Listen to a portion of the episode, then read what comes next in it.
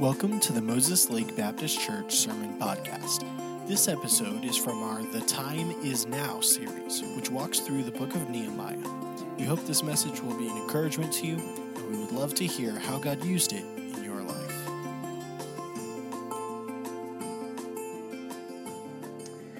Amen. You go ahead and be seated, and uh, let's take our Bibles this morning and let's go to the book of Nehemiah, Nehemiah chapter number 9. Nehemiah chapter 9 this morning. And uh, find your place there. And as you're finding your place there, I want to uh, ask if you would uh, to be praying. Many of you know Tim and Alita Jones. Uh, be praying for Alita. She, um, this last week, had some, uh, some complications with her pregnancy, and she's only at uh, 23 weeks. Um, but she is in a, in a hospital in Spokane and they've told her that she's going to be there until she has the baby. And so that's uh, if she goes there, they're praying, you know, that she'll go, of course, at least until uh, at least 32 weeks, but the the good side would be 36. Many of you know all of this, um, but let's just pray for her. Um, I can't imagine. I mean, they at first they were talking, well, we're keeping you for 12 weeks no matter what, and uh, you know, I don't even like staying in my own house for 12 weeks. So uh, I can't imagine, you know, that and going through that 12 weeks in the hospital. And so if you would pray for her, she's only two or three days in, uh, but already just sensing that, that loneliness. And so pray for Alita Jones and for Tim, and many of you know Colleen and the family. And uh, we're gonna we're gonna pray for this message here in just a minute. I want to pray pray for her as well when we do. And so let's do that. Let's just pray right now. We'll just pray uh, for the message and pray for Alita. And would you join me? Lord, thank you for the day. Thank you for your word. And God, I want to pray right now uh, specifically for Alita. And God, I want to pray that you would just give, just give her body grace and strength. And Lord, our prayer request would be that she would um, have a healthy baby. And Lord, that she would be able to um, give birth uh, later on and not now. And Lord, uh, we also pray for uh, just this uh, staying in the hospital for these number of weeks. God, I pray that you'd help her not to, um, to go too stir crazy, but to uh, sense your grace and the care of your people. And Lord, that you would uh, just use this time in her and Tim's life. Pray that you bless Tim and help him. And Father, that you would just be a comfort to them during this. Lord, we love you. We thank you for the, the time in the Word this morning that we're about to have. We pray that you'd speak to us, and it's in Jesus' name we pray. Amen. Well, Nehemiah chapter number uh, chapter number nine this morning is where we're at, and I'm messing everything up on this remote here. There we go. Thank you, Dustin. They say a good media person is someone unnoticed. Everybody wave at Dustin, would you? They do all the all the media guys and sound guys do a great job. So, well, Nehemiah chapter number nine. If you are just joining us, we are uh, in a series studying out the life of a man by the name of Nehemiah. Now, we first meet Nehemiah, of course, in Nehemiah chapter number one. He's the king's cupbearer. He is uh, Artaxerxes, the king of the Media Persian Empire. Uh, Nehemiah is his cupbearer. Nehemiah is a pretty high ranking servant. Some would look at the cupbearer and say that was pretty low, but it actually, uh, in reality, it was a very high and uh, lofty position. It was somebody that was respected. It was somebody that the king knew could be trusted. It was somebody that they uh, desired the opinion of. And so this is Nehemiah. But as we meet Nehemiah in Nehemiah chapter number one, the word of God tells us that his brother Hanani had traveled 850 miles from Shushan, the Media Persian Persian Empire, uh, Winter Palace. He had traveled from Shushan 850 miles all the way to Jerusalem. And Hanani comes back and, and meets his brother. And Nehemiah says to Hanani, Hey, what's going on in Jerusalem? How are the people? And Hanani relays to him, to Nehemiah, this burden. Man, the people are not doing well. The people are, are suffering affliction and they're in reproach. And they're actually a reproach to the name of God right now. And the, the city walls are broken down and the gates are burned. And the Bible tells us that Nehemiah, he just became very burdened, very burdened for this. And for four months, he prayed, God, what can I do?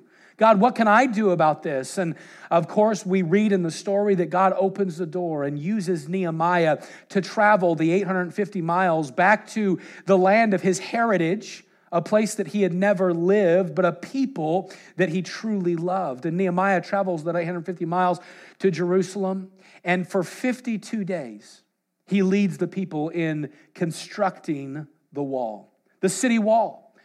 Now they get done with the wall, and of course, you would think that they're kind of like, okay, all right, we're done. And Nehemiah would leave. But then we've been learning and listening as Nehemiah and Ezra, the scribe, as they stand up and begin to declare to the people hey, it's never been about the wall, it's always been about the people. Hey, people, God wants a relationship with you. And, and we were there in Nehemiah chapter 7 and Nehemiah chapter number 8 as the people began to realize that the whole purpose behind the wall was getting the hearts of the people to turn back to God. They were getting it. They were understanding God's not interested in just a building, God's interested in, in the people within the wall. And the same is true in the church.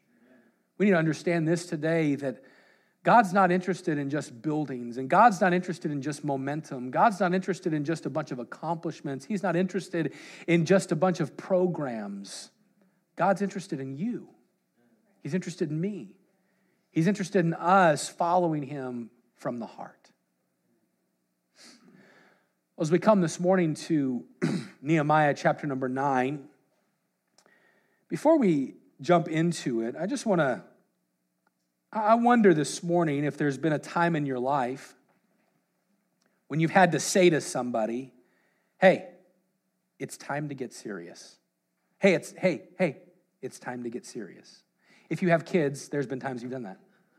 In our home right now, of course, we have our three, and then many of you know uh, we have the other three uh, Tommy, Savannah, and Asher. So there's six children in our home right now. And I can tell you that every day, every day is so, at some point in the day, me or Hannah will say to the kids, All right, it's time to get serious. Usually it's at night.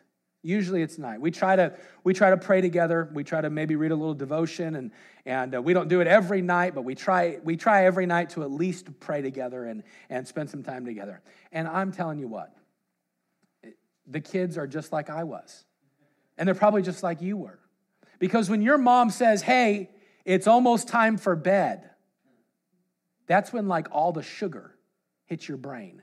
And you get all the energy. And you're like but mom i'm not tired. But mom i'm not i'm not tired mom. I just no i'm dad i'm not. And it's all the energy in the world.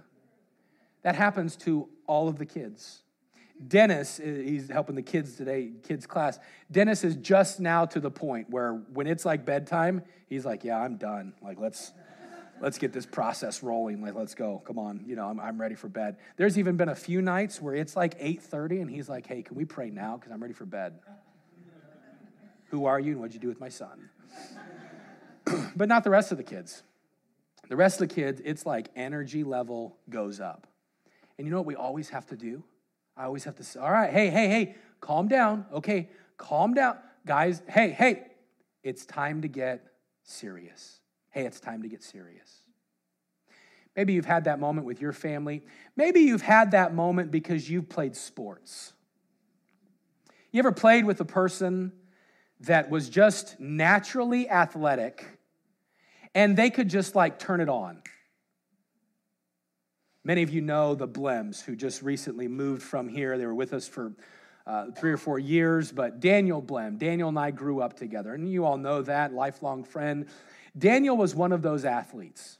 He was one of those athletes that he could just like like flip a switch inside of his brain and turn it on. I remember playing basketball with Daniel in fifth and sixth grade. And in the sixth grade, we had a very, very good basketball team. In the sixth grade, we played, excuse me, for our little Christian school. And we had kids on the team. I'm, I'm not exaggerating to say that we had, a, we had two boys on the team. One of them, um, he was six foot two or six foot three, and the other one was like six one in the sixth grade. Uh, one of them could dunk, already could dunk a basketball in the sixth grade. His name was Zach. He was, he was just an incredible basketball player. There was another player on our team. His name was Mitch. Mitch was about, he was about five foot five, five foot six. And Mitch, his dad was at one time was a professional golfer, and so Mitch kind of was naturally athletic. Mitch could shoot the ball from anywhere, anywhere on the court, and from half court in, he would make it. He, he, could, he could sink a three, a three point shot, he could make it from anywhere. Needless to say, it was awesome playing basketball that season. Now, I didn't play much because I wasn't naturally athletic. But I can tell you that there were plenty of games that we would have the starting five in, and Daniel Blim was always on the starting five. And Daniel was one that he wasn't the best shot, he couldn't jump the highest, but Daniel had, every coach saw it, Daniel had hustle. And every coach saw it. And they were like, You can't teach hustle. You can't teach it. You just, you either hustle or you don't. And I can remember plenty of games where we would be down by four or five points, and the coach would say, All right, boys, if you want to lose, then keep playing the way you're playing. But if you want to win, it's time to hustle. And it's like Dan would just, a switch would just go and he's like Tasmanian devil. Like he's like a little a little pinball going doo, doo, doo, all over the court for that fourth quarter. And and he would you know have like seven assists, and we'd score 13 or 14 points and win the game by 10. It was just like I, I heard I heard it's time to get serious. I'm getting serious. Maybe you've been around those people. It's happened in your family. All of us have those times of it's time to get serious. As we come to Nehemiah chapter number nine, I see this mindset beginning to click with the people. Because the people are just now realizing, you know what, God's interested in a relationship with us. You know what, it's never really been about the wall. You know what, the people begin to realize, and it's time to get serious about some things for God. It's time to turn it on. It's time to step up. There's a few things that we're going to see from Nehemiah chapter 9 of the people getting serious about. And I want you to notice them with me. So let's take our Bibles. And if you would, stand with me just for a few minutes as we read Nehemiah chapter number 9. and we're going to read uh, six verses out of Nehemiah 9, and then we'll preach the entire chapter. And of course, looking forward to next week's study as well. But Nehemiah chapter 9, verse number 1, the word of God says this Now, in the 20 and fourth day of this month, the children of Israel were assembled with fasting and with sackcloths and earth upon them. And the seed of Israel separated themselves from all strangers and stood and confessed their sins and the iniquities of their fathers. And they stood up in their place and read in the book of the law of the Lord their God one fourth part of the day, and another fourth part they confessed and worshiped the Lord their God. Then stood up upon the stairs of the Levites Jeshua and Bani and Kadmiel and Shebaniah and Bunni and Sherebiah and Bani and Chenani. You like all those names? And they cried with a loud voice unto the Lord their God. Then the Levites, Jeshua and Kadmiel and Benaiah, and Hashabniah and Sherebiah and Hodijah or Hodijah, excuse me. I'm sorry, I mispronounced that one. Shebaniah and Pethahiah, they said, Stand up, stand up and bless the Lord your God forever and ever. And blessed be thy glorious name, which is exalted above all blessing and praise. Now, if you would skip all the way down to the end of the chapter to verse number 38. Verse number 38. the people say this because of all this, we make a sure covenant and write it. And our princes, Levites, and priests, and seal unto it. The people of Nehemiah in Nehemiah 9, they're finally realizing that God is interested in them and they're finally starting to get serious.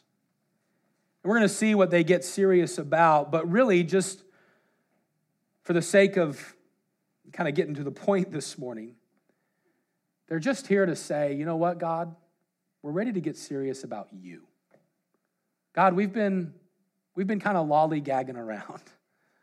God, we've been kind of dragging our feet. And Lord, we want you to know that it's time to get serious. This morning, we're going to see what they got serious about, the decisions they made, and how it applies to us. And so we've already prayed, but let's just ask the Lord to bless His word this morning. Dear God, would you please help us Father, I pray that you would work in, uh, in the service right now. Father, that you'd speak into our lives from your word. We love you, God, and it's in Jesus' name we pray. Amen. You can go ahead and be seated.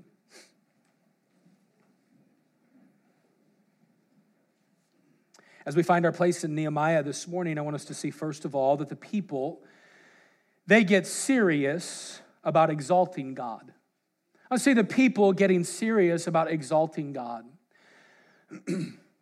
As we open up to Nehemiah 9, we need to remember kind of what has taken place. If you go to the very first verse that we read in Nehemiah chapter number one, it says that on the 20 and fourth day, on the 20 and fourth day, well, the 20 and fourth day of what? Well, it's the 24th day of the month of October. If you'll remember with us, and we talked very briefly about this last week, that the beginning of October, Rosh Hashanah, the uh, Jewish New Year, would lead then into the Day of Atonement, uh, which would be uh, October 10th. And of course, that Rosh Hashanah would be a, a, feast period of seven or eight days of celebration that they would talk about, the uh, feast Feast of the Shofar, the Feast of Trumpets. And then on October 15th, on October 15th, they would begin another feast, the, the Feast of Tabernacles, where they would recall the goodness of God. And so, what has been taking place for 24 days? When we read the 20 and 4th day of October, what were they doing? For 24 days, 24 days, the people of Israel, they were getting in the Word of God. For 24 days, they were celebrating the, their history and what God had done for them. For 24 days, they were praising God. For 24 days, they were confessing their sins to God. For 24 days, they were saying, God, we're getting serious.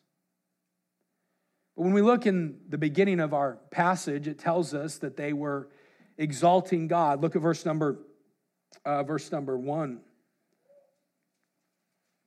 or excuse me, verse number three, it says that they stood up in their place and read in the book of the law of the Lord their God one fourth part of the day, and another fourth part they confessed and worshiped God. Now we skip down to verse number five and notice what it says. All those people, those names that we read, notice what they stood up and said. They said, Stand up and bless the Lord your God forever and ever, and blessed be thy glorious name, which is exalted above all blessing and praise. Thou, even thou art Lord alone. Thou hast made heaven, the heaven of heavens, with all their hosts, the earth, and all things that are therein, the seas, and all that is therein, and thou hast pres- and thou preservest them all. And the host of heaven worshipeth thee. Thou art the Lord, the God, who didst choose Abram and broughtest him forth out of the Ur of the Chaldees, and gavest him the name of Abraham, and foundest his heart faithful before thee, and madest a covenant with him to give the land of the Canaanites, the Hittites, and the Amorites, and the Perizzites, and the Jebusites, and the Girgashites to give it, I say, to his seed, and hast performed thy words, for thou art righteous and did see the affliction of our fathers in Egypt, and heardest their cry by the Red Sea, and showed signs and wonders upon Pharaoh and all his servant, and on all his servants, and on all the people of his land. For thou knewest that they dealt proudly against them. So didst thou get thee a name, as it is this day. And thou didst divide the sea before them so that they went through the midst of the sea on dry land. And their persecutors thou threwest into the deeps as a stone into the mighty waters. Moreover, Thou leddest them in the day with by a cloudy pillar, and in the night by a pillar of fire, to give them light in the way wherein they should go. Thou camest down also upon Mount Sinai, and spake with them from heaven, and gavest them right judgments and true laws, good and statutes and commandments, and madest known unto them thy holy Sabbath, and commandedst them precepts, statutes, and laws by the hand of Moses thy servant, and gave them bread from heaven for their hunger, and brought us forth water for them out of the out of the rock for their thirst, and promised them that they should go in to possess the land which thou had sworn to give them. That's a long portion of scripture, but what is what are these leaders doing with the people? They're standing up and they stand up and they say, "Hey, it is time to bless God."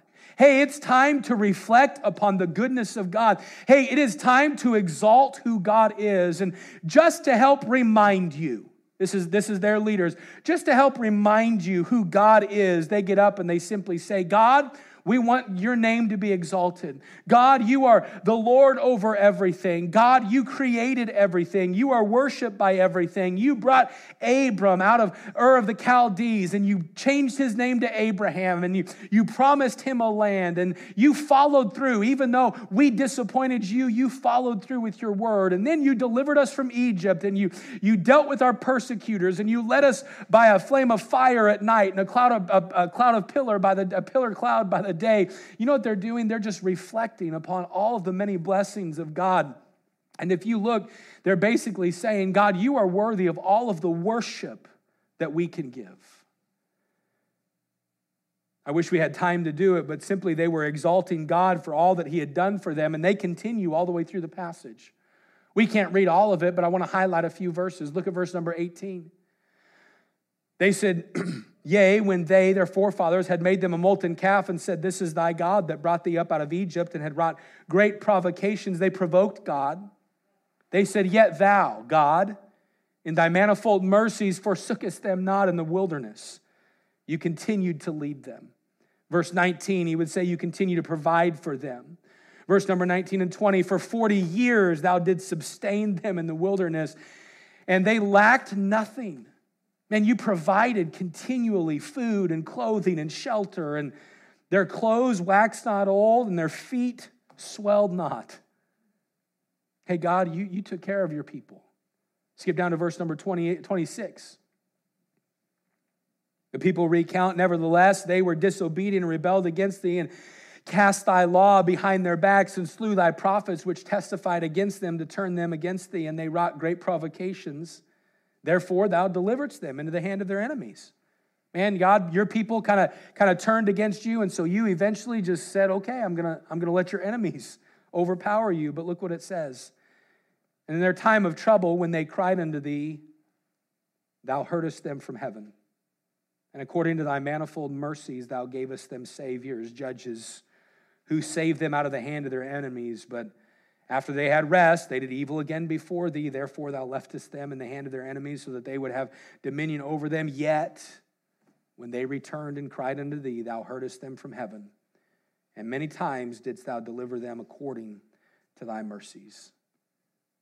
He says the same thing in verse 30 and 31, which we won't take time to read. But basically, in all of these verses, you know what? The people are doing is they're summarizing God, we just want to take a minute and recognize that you are worthy to be exalted. And the people were saying, hey, it's time that we get serious about praising Him and about exalting Him. I love the summary of this in verse number 17. The people say this But thou art a God ready to pardon, gracious and merciful, slow to anger, of great kindness and forsookest them not. Can I simply say this morning that these people were taking time to recognize that God never failed them? He was an amazing, forgiving, grace giving, merciful, patient, kind, and faithful God. And you know what they did? They got serious about exalting and glorifying God because they recognized of his character towards them. Can I say today that God is better to us than any of us deserve. And I wonder what would get ha- what, what would happen? What would happen if some of God's people said, you know what, we're going to get serious about praising God? I fear that all too often we, um, all too often we like to reflect upon what God hasn't done for us.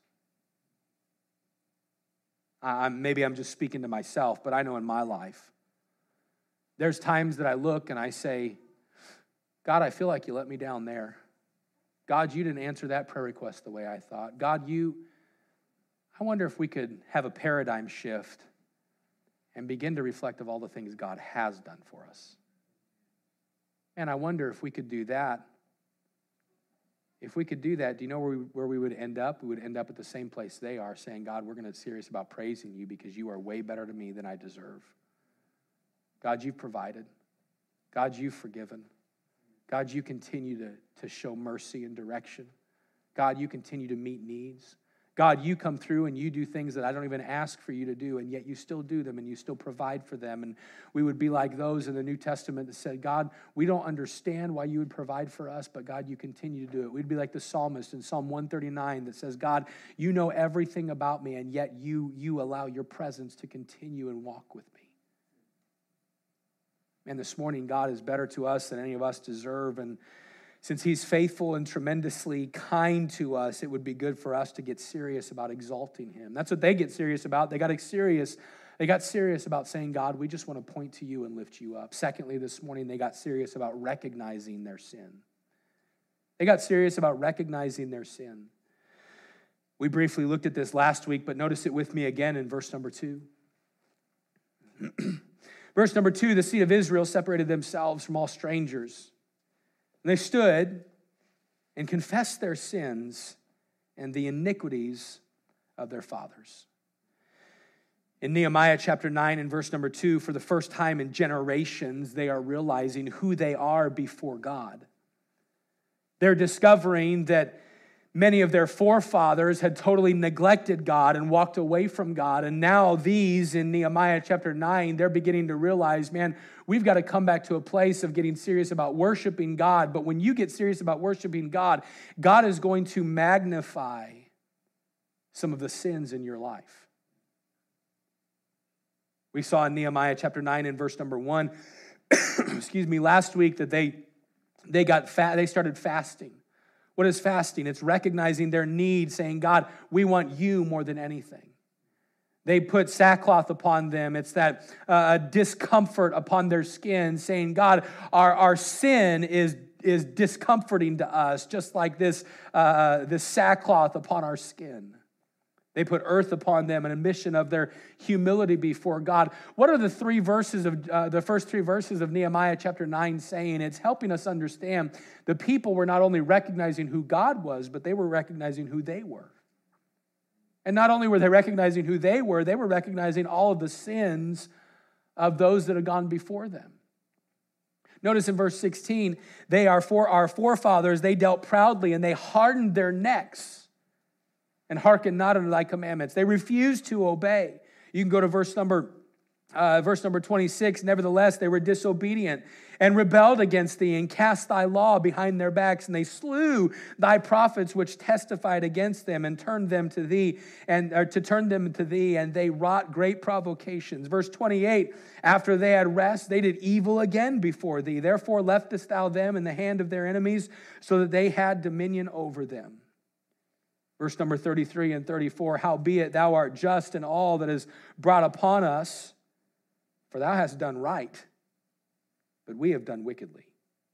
Neither of our priests, or our kings, our princes, our priests, our fathers kept thy law, nor hearkened unto thy commandments and thy testimonies wherewith thou didst testify against them. In all these verses, you know what these people were doing? Were realizing, man, God, we truly are unworthy of everything you've done because we're sinful. Can I say this morning that when we begin to reflect upon the faithfulness of our holy God, it will magnify our sin? And we'll get serious, we'll get serious about recognizing sin. They were serious about recognizing and confessing sin. And I wonder this morning, when's the last time that you got serious about recognizing your sin? When's the last time you looked into your life to recognize and confess the sin that so easily captures your heart and your attention? When is the last time that you came before the Lord broken like David to say, Have mercy upon me, O God? Have mercy upon me according to thy loving kindness. According to the multitude of thy tender mercies, blot out my transgression. Wash me thoroughly from mine iniquity and cleanse me from my sin. For I acknowledge my transgressions, and my sin is ever before thee, and against thee, thee only have I sinned and done this evil in thy sight, that thou mightest be justified when thou speakest to be clear, when thou judgest. Behold, as I was, behold, I was shapen in iniquity, and in sin did my mother conceive me. Behold, thou desirest truth in the inward parts, and in the hidden part thou shalt make me to know wisdom. Purge me with hyssop and I shall be clean. Wash me, and I shall be whiter than snow. Make me to hear joy and gladness, that the bones which thou hast broken may rejoice. Hide thy face from my sins, and blot out all mine iniquities. Create in me a clean heart, O God, and renew a right spirit within me. When's the last time you got serious like David did to say, God, I recognize how holy you are, God, how sinful I am? Unfortunately, many of us, we defend and rationalize and even excuse our sin. We compare our sin to that of the sin of others, and we justify it. Well, I'm not like. Well, I, I didn't do it like. We're like that child who says, But do you know what they did? Hey, you're in trouble. Yeah, but do you know what they did? We find here a people that in humility they confess their sin. Say, Pastor, what does that mean to confess our sin? I thought our sin is forgiven as far as the east is from the west. You're 100% correct. Do you know that when you trusted Christ as Savior, the Word of God says that all of your sin is forgiven and forgotten by an Almighty God?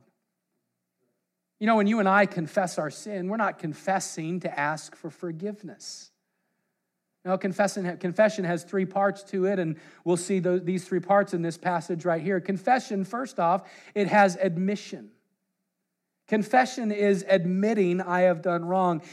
In the New Testament, 1 John chapter 1 and verse number 9, it says that if we confess our sin, he is faithful and just to forgive us our sin and to cleanse us from all unrighteousness. The, the word confess in that passage, 1 John 1 9, is homologeo. It's two Greek words. Homo, H O M O, meaning of the same. Legeo, it means to speak. So the word confess means to speak the same. It means to agree with God that your sin is as bad as He said it is. You see, God's going to call sin sin. He's going to call it what it is, and He's not going to put cosmetics on it like we do. We like to make up our sin, put makeup on it, doctor it up. He's not going to try to doctor it up. He exposes sin for what it really is. And admission in sin is admitting, saying, God, I recognize that sin is as bad as you said it was. I confess, God, that I look at sin the same way that you do. There's admission. But then there's contrition. There's contrition. The psalmist said it this way The Lord is nigh unto them that are of a broken heart and saveth such as be of a contrite spirit. Contrition is sorrow of heart. Contrition is to be sorry for. You know, when we confess our sins, sometimes we do it reluctantly. Well, God, I, I confess this, but. God, I, I, but. A conviction in your, uh, contrition is a conviction in your heart that says, God, I recognize my sin and I sorrow over it. God, I, I want to look at it the same way you do. It has, confession has admission, contrition, but then also confession has intention. And we'll see this in just a minute. The intention is I intend to never go back. God, I don't want to ever, I don't want to ever do that again. God, I don't want to ever say that again. And you know what these people are doing? They're coming to God. They're saying, God, we confess that our sin is grievous before you and it's grievous before us. God, we come before you with a contrite spirit, a broken spirit that says we are sorrowful for our sin. And God, we intend not to go back down that road. I wonder this morning, when's the last time that your prayer life had this in it? Oh, you see, what we like to do sometimes is we come, we say, Dear God, I just want to pray that you'd forgive me for all the areas that I fail you. Dear Jesus, just forgive me for everything I've ever done wrong. Listen, if, if you have Christ in your heart, you trusted him as your Savior, confession is not for forgiveness. His forgiveness was complete on the cross. Confession is you saying, God, I recognize that that sin has broken my fellowship with you. Oh, I still have the relationship, but God, the fellowship is broken because you're a holy God, and that sin has hindered my fellowship with you. I confess that it's as bad as you said it is. God, I come before you broken, no excuses. And God, I come before you with an intention that says, I'm not going back down that road. I wonder what would happen if we got serious about recognizing sin. They got serious about exalting God. They got serious about recognizing sin. Notice, thirdly, this morning, and very quickly, they got serious about breaking the pattern. They got serious about breaking the pattern. Skip down to verse number 36. the people say on this day, Behold, we are servants this day, and for the land that thou gavest unto our fathers to eat the fruit thereof and the good thereof, behold, we are servants in it. And it yieldeth much increase unto the kings whom thou hast set over us because of our sins. Also, they have dominion over our bodies and over our cattle at their pleasure, and we are in great distress. And because of all of this, we make a sure covenant and write it and our princes, Levites, and priests seal unto it. In these verses, we find these people describing their circumstances at this point in history. You see, at this point in history, as a result of the rebellion of their forefathers against God, the Hebrew people, they were servants in their own land.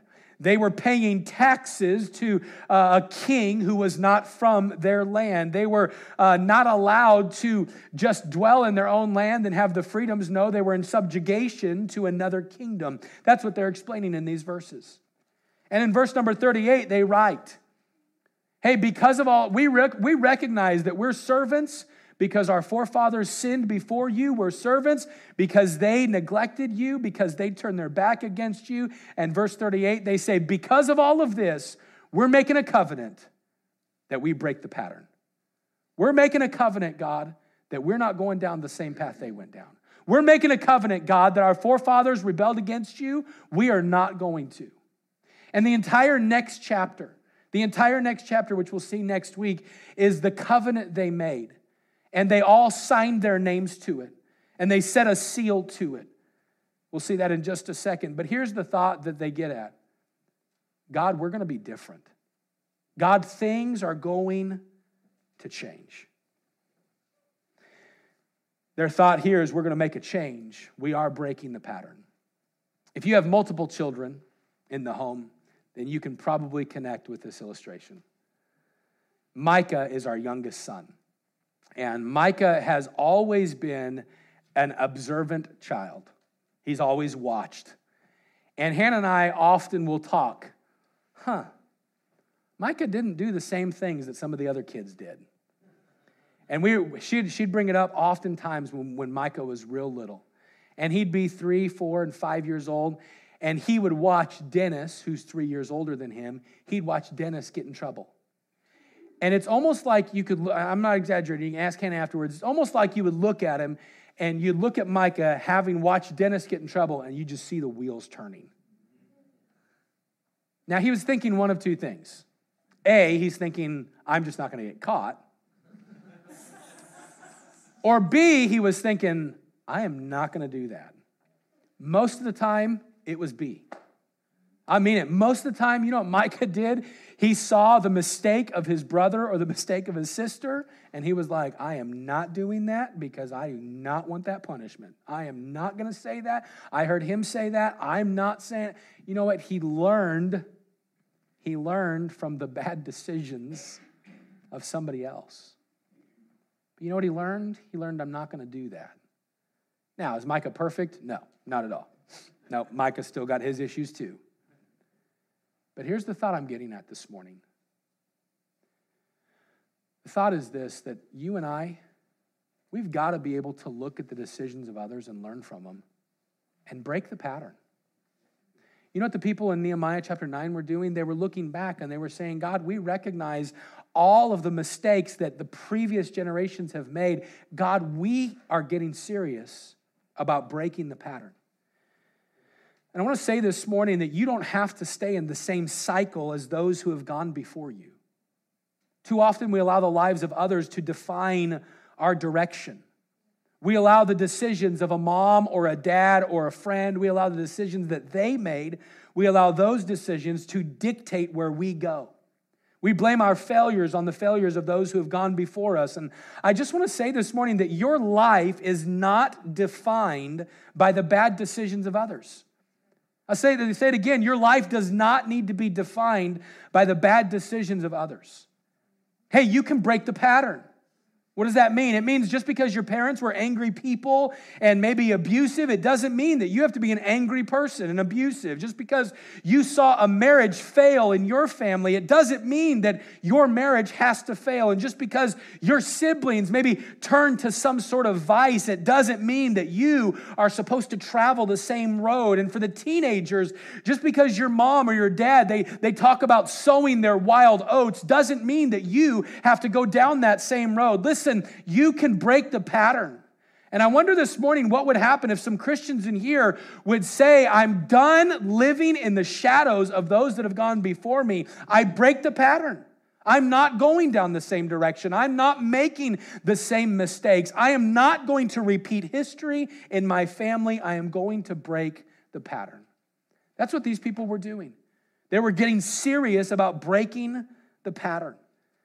Maybe this morning you're not stuck in the pattern of someone else, you're stuck in your own pattern. Can I say that you don't have to be stuck in your own pattern? You can break that too.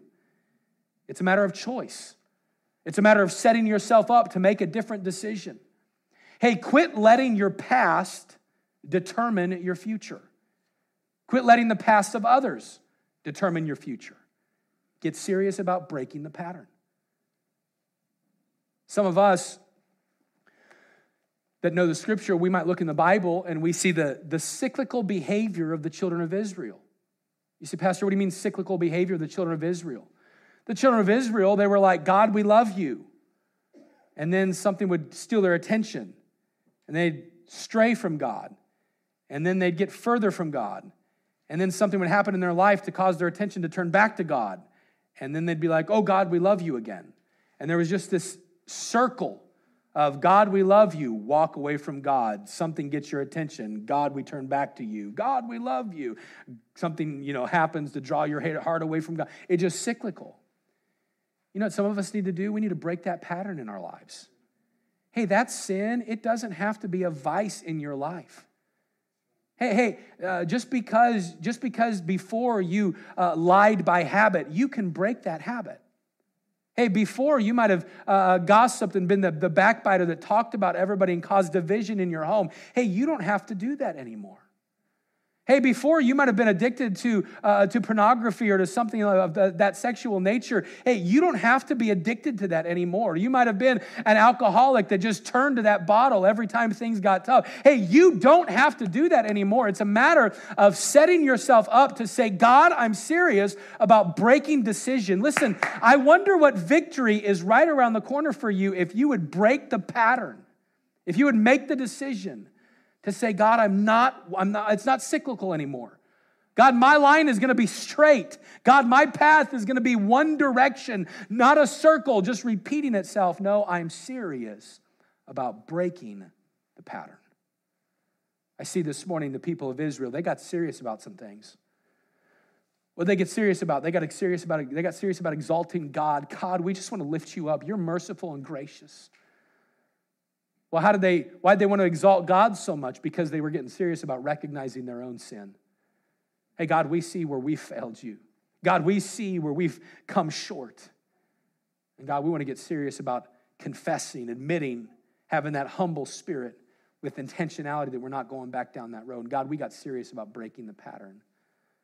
What's the last thing they got serious about? I say today, the last thing they got serious about is committing to the Lord. The last thing they got serious about is committing to the Lord. I want you to notice the last three words, the last three words of chapter 9, verse number 38, last four words. It says, and seal unto it. And seal unto it.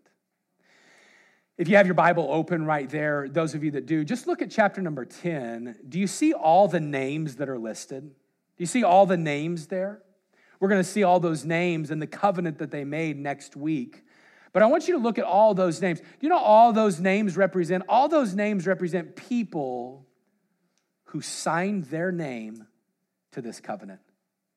People who signed their name and the names of their families to this covenant.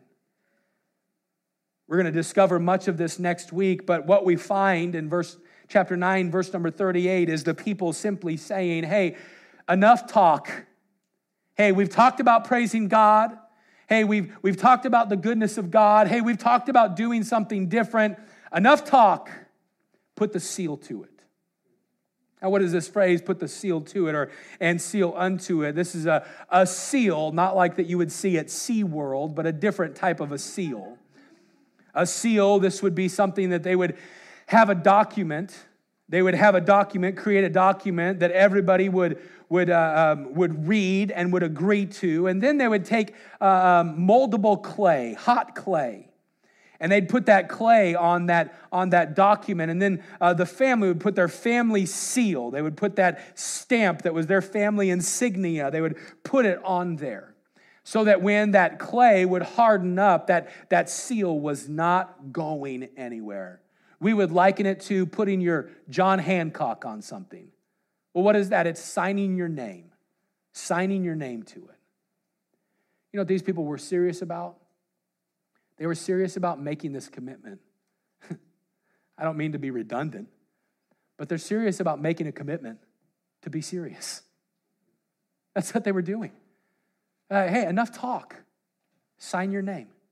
Hey, if you're really serious about this, sign your name.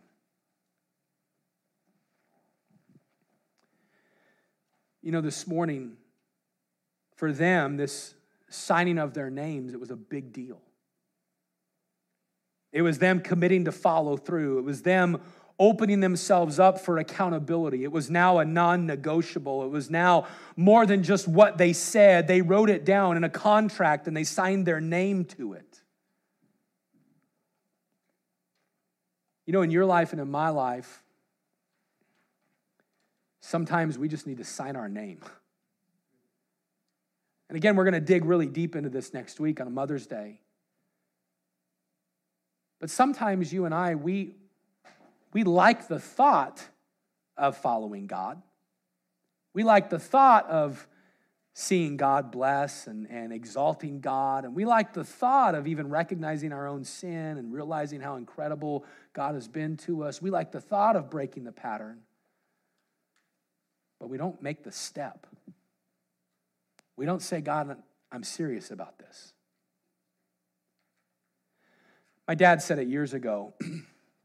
he uh, maybe he'd be at a, at a church camp or something like that. And there'd be a guy, he'd say, I want you to get a letter out, I want you to write your name, and, and I want you to write all the plans that you have for God. And people would get their letter out and write out, you know, get their piece of paper out, and they'd write all these plans they have for God. It's all right, now I want you to sign your name to it. Everybody sign their name to it. He'd say, Now I want you to tear it up. tear it up. It's all right, now I want you to get another piece of paper. Leave it blank, and at the bottom, just sign your name to it. Because what we do is we want to make our plans and say, God, I sign my name to my plans. But what God wants is a blank page for us to say, God, I just sign my name to your plans. I wonder how could your family change today if you take out a blank sheet of paper this morning? Oh, not, not literally, but in your own mind, in your own heart, to say, God, I'm serious. Hey, enough playing games. I don't need to talk about the craziness that our world is in right now. I don't need to talk about all the upheaval. I don't need to talk about all the politics. I don't need to talk about the racial divisions. I don't need to talk about the, the uh, uh, religious divisions and everything going on. Listen, just turn on the news for five minutes, and you'll realize our world is in a mess. I tell you this morning that the one thought that God put on my heart that I, that I, I hope would come across today is what this world needs is some Christians who say, God, it's time to get serious. Hey, God, it's just, it's, it's, time, to, it's time to get serious. Well, what should I get serious about? These thoughts are a good place to start. Hey, God, I want to get serious about glorifying you with my life. I want to get, I want to get serious about exalting God. That's what the people did. God, we just want to lift you up. I want to get serious about recognizing my own sin. God, I, I recognize that I fail you. But Father, I also recognize that you continue to give grace and mercy and God, I'm not going to say I fail you so that I can continue in the same pattern.